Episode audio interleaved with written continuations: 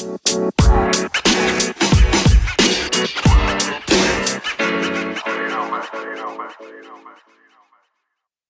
trước khi chúng ta bước vô trong cái phần đó thì chắc là hồi nãy là ngay cả chị Thái Vân Linh và Florence có bắt đầu vô trong cái phần chia sẻ luôn nhưng mà cũng chưa có kịp giới thiệu mình. Thì chắc là mỗi anh chị diễn giả ở đây mình có uh, khoảng 30 giây để mình tự chia sẻ về bản thân chia sẻ về những cái góc độ của mình để mà các bạn có thể hiểu hơn trước khi chúng ta bước vô. Uh, xin chào tất cả các anh chị và các bạn. Uh, tôi là Cường Ngô là tổng giám đốc của công ty ờ, cổ phần dịch vụ trực tuyến FPT FPT Online ờ, đơn vị đang vận hành ờ, các media channel gồm VnSpec, ngôi sao iOne và nền tảng quảng cáo eClick với hơn 42 triệu người dùng. Hôm nay thì rất là vui để đến đây để chia sẻ cùng với các anh chị về một chủ đề mà rất là thú vị đấy là rewarding. Um, good evening, everybody. Hope you guys are enjoying the uh, the event that the Job Hoppin has been hosting for us tonight. My name is John Lee. I'm the uh, founder and CEO of Propzy. I've uh, been living here in Vietnam now for 10 years. Uh, I made my way here about, uh, like I said, 10 years ago from Southern California, where I was uh, an entrepreneur uh, two times over. also in the fintech space, I decided to go a little bit crazy and jump in uh, feet first and start uh, a couple companies that was looking to disrupt or enable the, the financial marketplaces. Had some fun doing it, uh, had some success. And fast forward, here I am today. À, xin chào tất cả các bạn, mình là Florence uh, Trang. Uh, hiện tại mình đang uh, công tác tại FPT Software, uh, công ty FPT phần mềm và uh, rất là vinh dự khi được uh, hôm nay sẽ chia sẻ với các bạn cùng uh, các C-levels ở đây. Uh, thì FPT Software cũng uh, là một uh, thành viên trong uh, um, công ty group FPT Group và uh, hôm nay thì chia sẻ về tech cũng là một phần mà uh, Florence rất là excited. Vâng, rất là cảm ơn các anh chị. À, cho, cho Linh uh, à, bổ sung cho thêm một chút. Thì uh, hiện tại thì Linh làm công ty đào tạo cho các bạn trẻ uh, cho, cho về cái, những cái kỹ năng cứng và kỹ năng mềm cho các bạn khoảng tầm 20 tới 30 tuổi. À, và tiếp theo nữa thì Linh cũng đang làm ở quỹ đầu tư uh, Open Space Ventures. À, chúng ta là quỹ đầu tư ở bên Sinh đầu tư vào Đông Nam Á à, vào những công ty khởi nghiệp vào Series A trở lên thì khoảng tầm một triệu đô trở lên một triệu tới 5 triệu. Thì à, nếu mà các bạn startup nào đang gọi vốn thì hãy nói chuyện với Linh nhé. Thank you. Vâng. À, em nghĩ là là đề nghị của chị khiến cho rất nhiều người excited. So excited. Dạ yeah. vâng. À, vậy thì à, chúng ta cũng bắt đầu vô với một số những câu hỏi à, mà dành cho các anh chị để chúng ta có thể à, đi sâu hơn vào cái chủ đề của chúng ta ngày hôm nay là xây dựng cái văn hóa khen thưởng cho tất cả mọi người. Thì cái câu hỏi đầu tiên chắc là em sẽ dành cho anh Cường. Dạ. Thì uh, em có một câu hỏi mà em nghĩ cũng uh, tương đối uh, khó nhằn là thật ra khi mà chúng ta nói tới văn hóa khen thưởng á, thì thường khi nói tới văn hóa khen thưởng chúng ta chỉ nghĩ tới chuyện khen thưởng thôi. Nhưng mà thật ra văn hóa khen thưởng á, nó sẽ có hai mặt.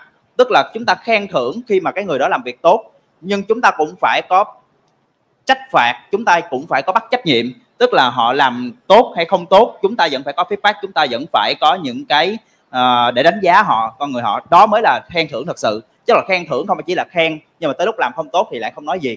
Cho nên ở đây cái góc độ đây nhưng mà cái vấn đề của con người á là khi mà chúng ta được khen thì chúng ta đều rất là thích. Nhưng mà lại không có ai thích tiếp nhận những cái feedback tiếp nhận những cái criticism về phía mình. Thì góc độ là anh là một cái người làm CEO quản lý một công ty rất là đông người. Và em nghĩ là những cái vấn đề đó cũng thường xuyên xảy ra. Mà thật ra nó lại càng đặc biệt khó khăn hơn nếu những cái người đó là những cái high level hoặc là mid level thì họ cũng có cái tôi cao họ có khá nhiều cái họ cũng contribute rất là nhiều vậy thì thường nếu mà là góc độ của anh á, thì anh nghĩ như thế nào là một cái một cái cái cái cái một cái feedback tức là khi mà họ làm chưa tốt thì mình sẽ phải feedback như thế nào để được gọi là tốt tức là feedback một cách constructive để mà họ cảm thấy là họ nhận cái feedback của anh và họ cảm thấy là appreciate cái feedback đó thay vì bị cảm thấy là bị bị khiển trách cảm thấy khó chịu yeah. Dạ. à, cảm ơn câu hỏi uh, của tú à, thực ra thì đứng ở vai trò của những người lãnh đạo thì ờ, cái câu chuyện mà chúng ta khen thưởng hay chúng ta trách phạt nó là chuyện mà chúng ta phải đương đầu uh, thậm chí là hàng ngày. Uh, với câu chuyện thưởng hay phạt thì uh, tôi chia thành uh, hai yếu tố. Ờ, cái cái uh, yếu tố đầu tiên đó là các cái uh, tiêu chí để khi chúng ta uh, thưởng phạt sẽ như thế nào. Và cái thứ hai là cái cách thức chúng ta thưởng phạt ra làm sao. Uh, đầu tiên là với các cái tiêu chí để mà thưởng phạt thì uh, đây là cá nhân tôi uh, từ khoảng ờ, hơn 15 năm ở trong cái vai trò của những cái người lãnh đạo thì uh, rút ra được một số kinh nghiệm như sau. Uh, việc đầu tiên đó là thưởng phạt phải công bằng.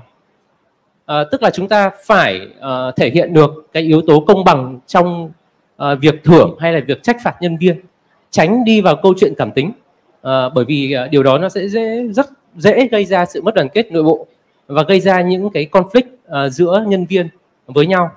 À, yếu tố thứ hai trong thưởng phạt à, đó là phải đúng người và đúng thời điểm.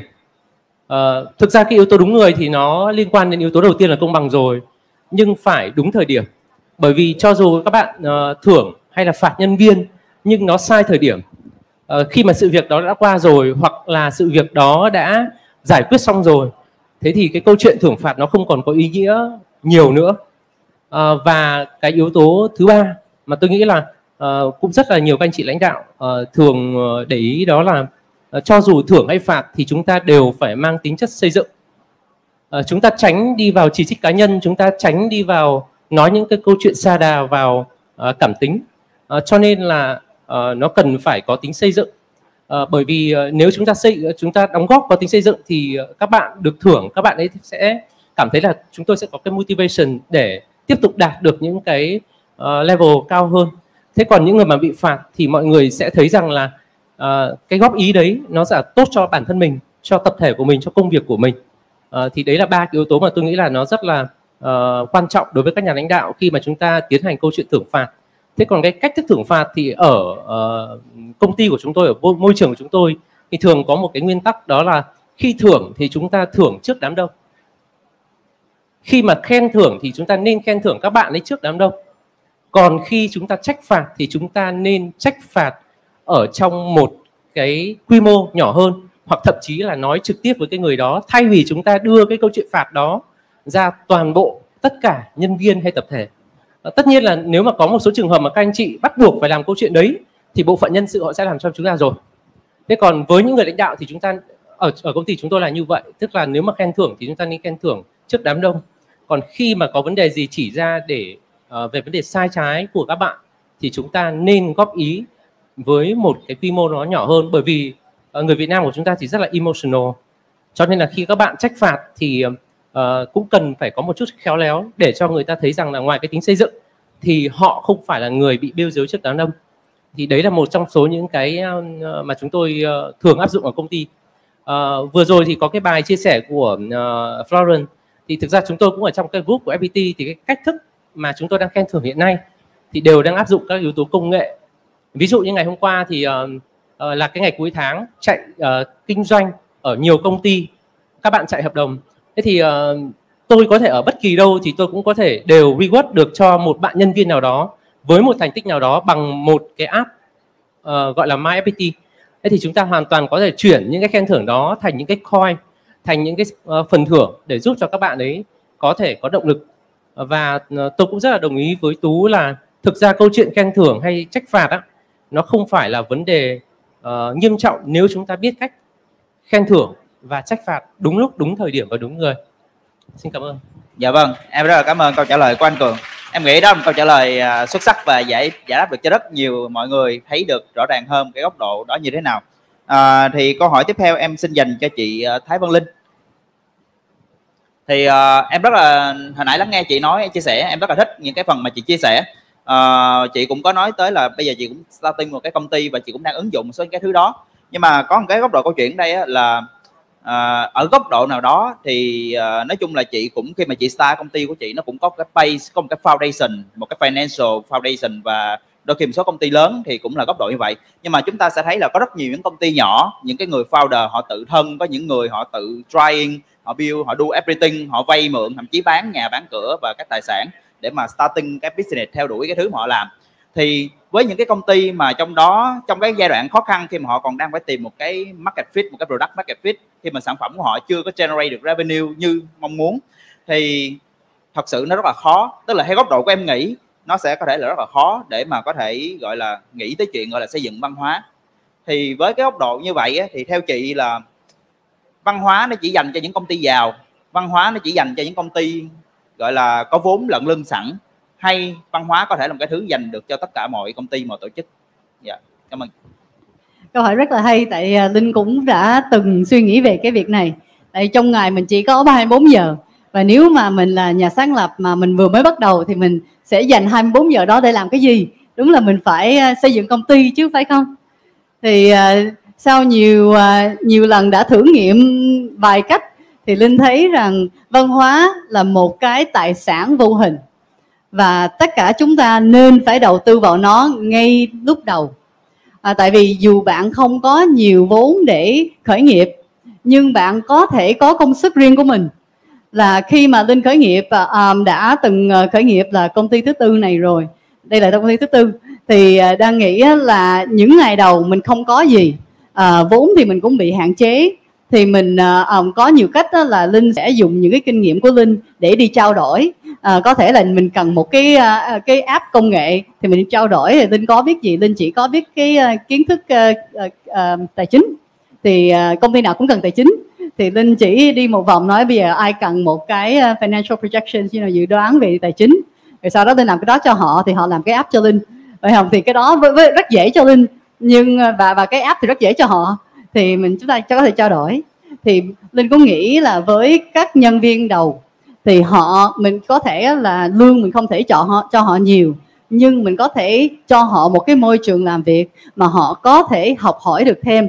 Thì cái môi trường làm việc thân thiện cái đó là một cái điều hiển nhiên. Đấy đó, đó mình buộc phải có một cái cái môi trường mà ai cũng thích. Nhưng họ có thể học được gì không? À, tại vì ai đi làm cũng muốn học hỏi. À, linh chưa chưa hề gặp một người mà nói mà muốn đi làm chỉ muốn ngồi một đống đó rồi đi về. Phải không? Thì nếu mà mình có thể dành ít nhất ờ, như là vài phút một ngày hay là một tuần mình có thể dành một tiếng để hỏi hỏi thăm mọi bạn là họ đang học được cái gì họ đang muốn thắc mắc thêm cái gì họ muốn phân tích thêm cái gì đó. Mình chỉ cần ngồi xuống một chút mình thực sự quan tâm cho họ chứ không phải là mình chỉ họ hỏi lơ thôi. Mình phải thực sự quan tâm thì cái việc đó linh thấy là tất cả mỗi mỗi công ty nên phải làm dù mình chỉ có hai nhân viên ba nhân viên. À, cái việc đó sẽ tạo giá trị cho mọi người và mà và mình sẽ thu hút mỗi à, nhân viên để ở lại lâu với mình. Dạ. Vâng em cảm ơn chị linh. À, em nghĩ là câu hỏi của chị nó rất là sát với lại những cái uh, mong muốn của uh, cái, cái cái phần trả lời đó. À, tiếp theo là câu hỏi cho anh John Lê. Dạ. Thì ờ, uh, Property em nghĩ Property thì khá là nổi tiếng trong giới startup rồi thì em nghĩ là với những cái góc độ với một cái công ty như Property thì em nghĩ là trong cái suốt cái quá trình phát triển của mình, em nghĩ là Property là một trong những công ty gọi là PropTech mà gọi là growing, phát triển rất là nhanh. Thì đi cùng với cái việc phát triển nhanh như vậy, nó cũng sẽ đồng nghĩa với việc là nhân viên, những cái số lượng nhân viên, những cái người nhân viên mới cũ, họ sẽ liên tục được recruit vô. Thì đương nhiên nó sẽ có những người nhân viên cũ, những người nhân viên đã theo anh từ những ngày đầu. Có những người đã chinh chiến với anh, khó khăn, góc độ như thế và sẽ có những người mới vô những người mà họ phù hợp với cái thời điểm giai đoạn hiện tại. Họ có cái knowledge có cái skill có cái capacity và nhiều góc độ khác. Thì đương nhiên nó sẽ bắt đầu em nghĩ là nó sẽ có nảy sinh một cái gọi là một cái conflict một cái sự uh, nói chung là có cái sự uh, đối đầu nhau về cái văn hóa của người mới và người cũ khi mà họ mang vô với nhau như vậy. Thì em không biết là trong cái um, vai trò của anh á anh đã từng phải giải quyết một số những cái thách thức trong cái việc mà nó conflict nó đối lập về cái culture về cái văn hóa giữa cái young block and old block in the same company. Um, so trước khi em bắt đầu thì anh muốn uh, hỏi bao nhiêu người đây uh, hiểu tiếng Anh vậy? Cứ giơ tay lên để cho nói chuyện thoải mái hơn. Okay so I, I think I shared earlier that uh, this is like my third time at the rodeo. Um, you know, anytime you you start a company, you have to realize, and even the people that join you in the uh, the battle, and I do call it a battle because it's quite uh, it's quite enduring.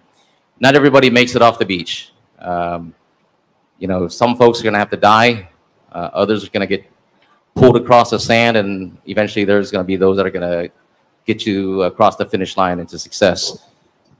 So, you know, in my personal experience, um, having scaled a few companies. Um, either in one country or across multiple continents. You you got, as you shared earlier, though, is that you, you've got folks who who have an allegiance to the company. Uh, they were there and they felt they have a, a, right of entitlement because they were there with the founder. Uh, they helped to build the company. They know where you know why things were done a certain way, And so when new blood comes in, they feel that it's territorial and they want to apply some protectionism. And it's, it's very difficult uh, to scale a business when you have that type of behavior. And, you know, as, as a leader in an organization, you have to break it very early. And, you know, when you talk about Propsy, you know, we grew from about five years ago, just about 30 engineers primarily, to right now, just in the engineering group alone is over 100 folks, let alone the rest of the company, which is over 800.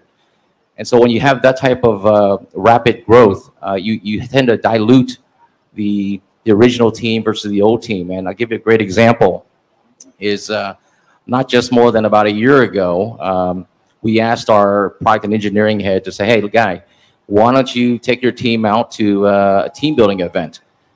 And so when I got the budget request back, it was just for 35 people. And I scratched my head because I said, wait a second, there's about 90 of you. Where's the rest? And so there was a bifurcation of the group. And as a result of which I simply said, you know what, cancel the, cancel the team building event because that's not team building.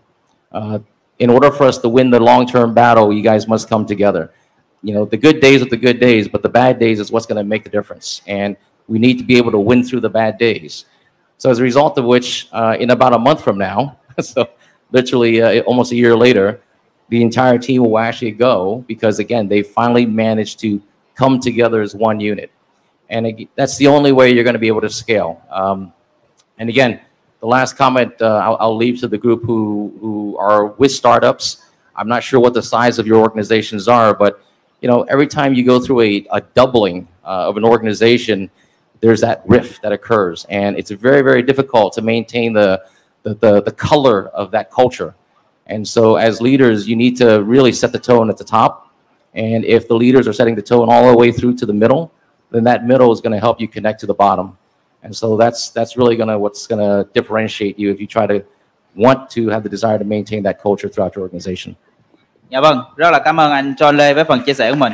À, em nghĩ đó là một câu hỏi rất là đó là câu trả lời rất là tuyệt vời cho góc độ show cái leadership cái góc độ em nghĩ là tất cả mọi thứ đó giải quyết tất cả những cái conflict những cái thứ khó khăn như vậy là bắt buộc phải đến từ cái người leader à, mình phải show cái the way phải show cái cách mà chúng ta sẽ làm để mà dẫn dắt cho họ để họ thấy được thì uh, cho những anh chị đây mà chưa nghe rõ được câu trả lời của anh John Lê thì cũng đừng lo câu trả lời của ảnh sẽ chúng ta sẽ có phần video sau event được uh, chiếu lên trên và sẽ có subtitle cho tất cả mọi người xem yeah, dạ, ok.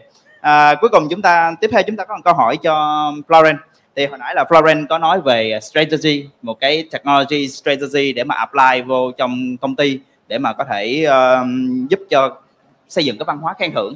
Nhưng mà thật ra nhưng mà chúng ta cũng thể thường nghe nó một cái câu nói rất là nổi tiếng của Peter Drucker, uh, culture is strategy for breakfast.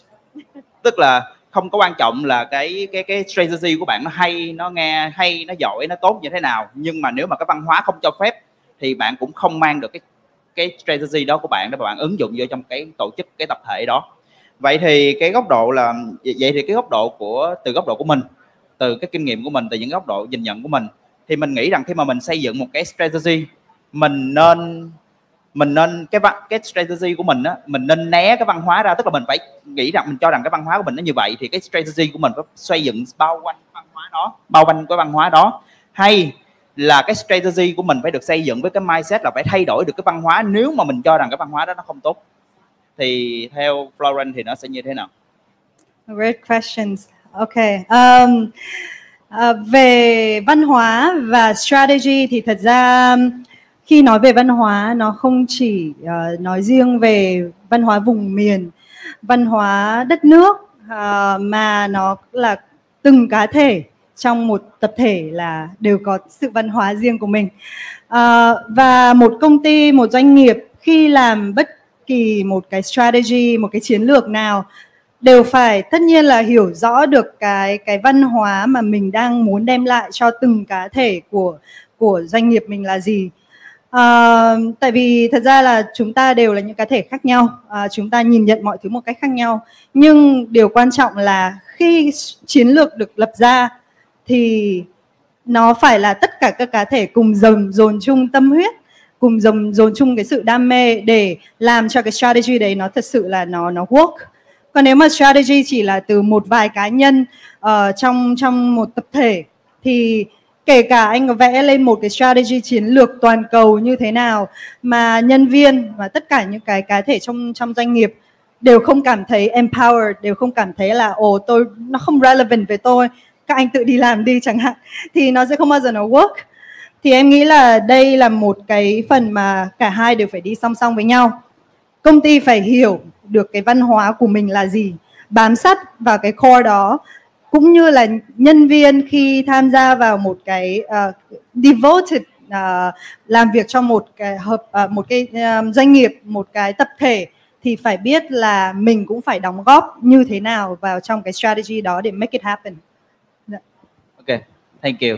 Rất là cảm ơn Florence với phần trả lời của mình. À, thì uh, tiếp theo thì uh, tú có một câu hỏi mà câu hỏi này là câu hỏi dành chung cho tất cả các anh chị diễn giả. Thì uh, tú muốn có một cái uh, mọi người mà mỗi anh chị hãy đưa ra một hoặc hai góc nhìn của mình. Về góc độ là anh chị cho rằng công nghệ sắp tới tại vì công nghệ nó sẽ công nghệ nó sẽ dần dần nó xâm thực vào tất cả những cái mảng khác nhau của cuộc sống của chúng ta. À, vậy thì theo anh chị và mảng và mảng nhân sự cũng sẽ không phải là cái mảng ngoại lệ. Vậy thì theo anh chị là công công nghệ dần dần nó sẽ đóng góp như thế nào vào cái cách mà các công ty xây dựng văn hóa vào cái cách thức mà mỗi công ty uh, đang cố gắng xây dựng con người của mình. Công nghệ dần dần nó sẽ thay, thay đổi cái điều đó ra sao? Và mỗi anh chị hãy đưa ra một và một điều mà theo mình là tâm đắc nhất liên quan tới phần đó. Thì chắc là bắt đầu từ anh cường trước ha. Um, từ góc độ cá nhân tôi thì uh, bởi vì uh, chúng tôi là một công ty uh, thuần về digital thuần về công nghệ cho nên uh, yếu tố công nghệ đóng vai trò rất quan trọng trong uh, câu chuyện xây dựng văn hóa cũng như uh, rewarding. Uh, ví dụ như trong câu chuyện xây dựng văn hóa thì um, nếu các bạn uh, hay đọc VN Express thì các bạn cũng biết là thời gian gần đây thì uh, trên VN Express có một cái uh, nền tảng được gọi là V-Race. Uh, đây là một cái nền tảng liên quan đến chạy ảo. Thì uh, hoàn toàn sử dụng uh, các cái yếu tố để xây dựng ra một cái platform mà ở đó các doanh nghiệp cũng như uh, chính ờ, uh, FPT Online uh, sẽ join toàn bộ các cái nhân viên của mình lên trên nền tảng đấy với một uh, giải chạy ảo. Và rất nhiều doanh nghiệp đã sử dụng uh, những cái nền tảng này để uh, tạo ra những cái thi đua trong nội bộ nhân viên của mình tạo ra một cái văn hóa uh, thể thao uh, chăm lo cho sức khỏe của mình đặc biệt là trong cái giai đoạn mà các anh chị thấy là covid 19 uh, đã ảnh hưởng như thế nào đến đời sống của chúng ta. Và khi mà các doanh nghiệp họ tham gia trên V-Race hay là đội ngũ các nhân viên của FPT Online tham gia trên V-Race thì ở đó nó có sự uh, ganh đua nhưng rất lành mạnh. Và ở đó thì uh, nhiều doanh nghiệp họ đã trao những cái giải thưởng cho những uh, nhân viên cho những cá nhân đã đạt những thành tích cao trong cái uh, giải chạy ảo đó. Thì uh, đấy là một cái ví dụ cho thấy rằng là uh, khi mà chúng ta ứng dụng công nghệ vào trong câu chuyện xây dựng văn hóa vào trong câu chuyện rewarding thì uh, nó đã tạo ra một cái sự kết nối rất là tốt giữa con người với công nghệ và với văn hóa của doanh nghiệp. Uh, điều đấy cho thấy rằng là cho dù các anh chị có uh, khen thưởng uh, hay là trách phạt bằng cách nào thế thì cái yếu tố quan trọng nhất vẫn là sự kết nối giữa những con người với nhau giữa công ty với cá nhân và giữa cá nhân với môi trường làm việc. Thế thì um, chúng ta hãy cố gắng tận dụng tất cả những cái yếu tố uh, công nghệ hiện nay uh, để có thể giúp cho xây dựng uh, văn hóa ở uh, công ty của chúng tôi thì uh, ngoài cái việc là chúng tôi cung cấp những cái giải pháp cho các doanh nghiệp để họ xây dựng một cái văn hóa về thể thao bởi vì các các bạn cũng biết là thể thao đang là một cái mảng mà VnSport đang đẩy mạnh nhiều thì bản thân công ty của chúng tôi cũng sử dụng công nghệ để trong cái việc mà rewarding ở đây thì có thể sử dụng QR code uh, ví dụ như đợt vừa rồi là chúng tôi tổ chức kỷ niệm thành lập công ty thì mỗi mà anh chị lãnh đạo á, sẽ được ngồi viết một cái dòng khoảng 30 chữ thôi về nhân viên của mình về những đóng góp của nhân viên cho công ty trong suốt thời gian qua. Và bộ phận hành chính bộ phận nhân sự đã chuyển nó thành một cái uh, lời rewarding trong cái dịp kỷ niệm. Và tất cả các bạn nhân viên đều không biết là sếp viết gì về mình cho đến khi họ đến sự kiện và họ họ quét thông qua cái QR code đấy và họ hoàn toàn bất ngờ. Và rất nhiều bạn đã share những cái những cái uh, lời nhắn nhủ những cái câu khen thưởng của sếp đối với mình lên trên mạng xã hội. Thì uh, điều đấy cho thấy rằng là uh, những cái idea về câu chuyện ứng dụng công nghệ trong việc xây dựng văn hóa cũng như khen thưởng uh, là vô biên chỉ có điều là những cái ý tưởng đấy sẽ phải được hiện thực hóa dựa trên sự kết nối giữa doanh nghiệp với các cá nhân và môi trường văn hóa của mình thì uh, tôi cũng xin chúc là tất cả các anh chị ngồi đây cùng với các doanh nghiệp của mình cũng sẽ có được uh, những cái ứng dụng về mặt công nghệ như vậy trong việc xây dựng văn hóa và rewarding cho uh, nhân viên của mình. Dạ vâng, rất là cảm ơn anh. Em mời chị Linh ạ. À.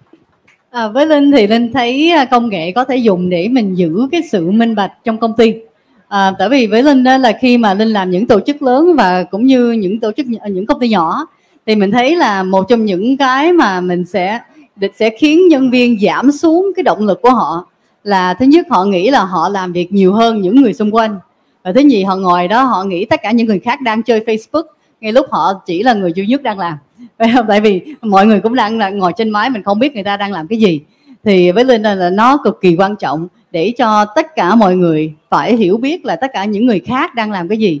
Thì hiện tại là mình đang dùng Asana để chia sẻ thông tin. À, rồi sau đó mình dùng Viber để mình có thể chia sẻ chi tiết hơn. Ví dụ là từng cái đội ngũ sẽ có một cái nhóm riêng. Rồi sắp tới bây giờ mình có quá nhiều người chắc mình phải đổi qua Slack thì nói chung là tất cả mọi người sẽ có thể nếu họ muốn đọc tất cả những cái gì mà hiện tại đang xảy ra trong từng cái bộ phận. À, thứ nhất là để cho mình có thể hợp tác chung. À, tại vì một nhóm có vấn đề thì có thể là người trong nhóm khác có thể giúp giải quyết. À, và thứ nhì để cho tất cả mọi người biết là mọi người đang làm việc rất là chăm chỉ và cũng đang rất là cố gắng sáng tạo để tìm những cái phương pháp. Thì bằng cách đó là chúng ta có thể giúp nhau tạo động lực để tiếp tục dạ vâng em rất là cảm ơn chị lịch. Dạ vâng tới uh, anh John ạ. À. so ở bên Cali thì à, cái à, bản số xe one đó là always on.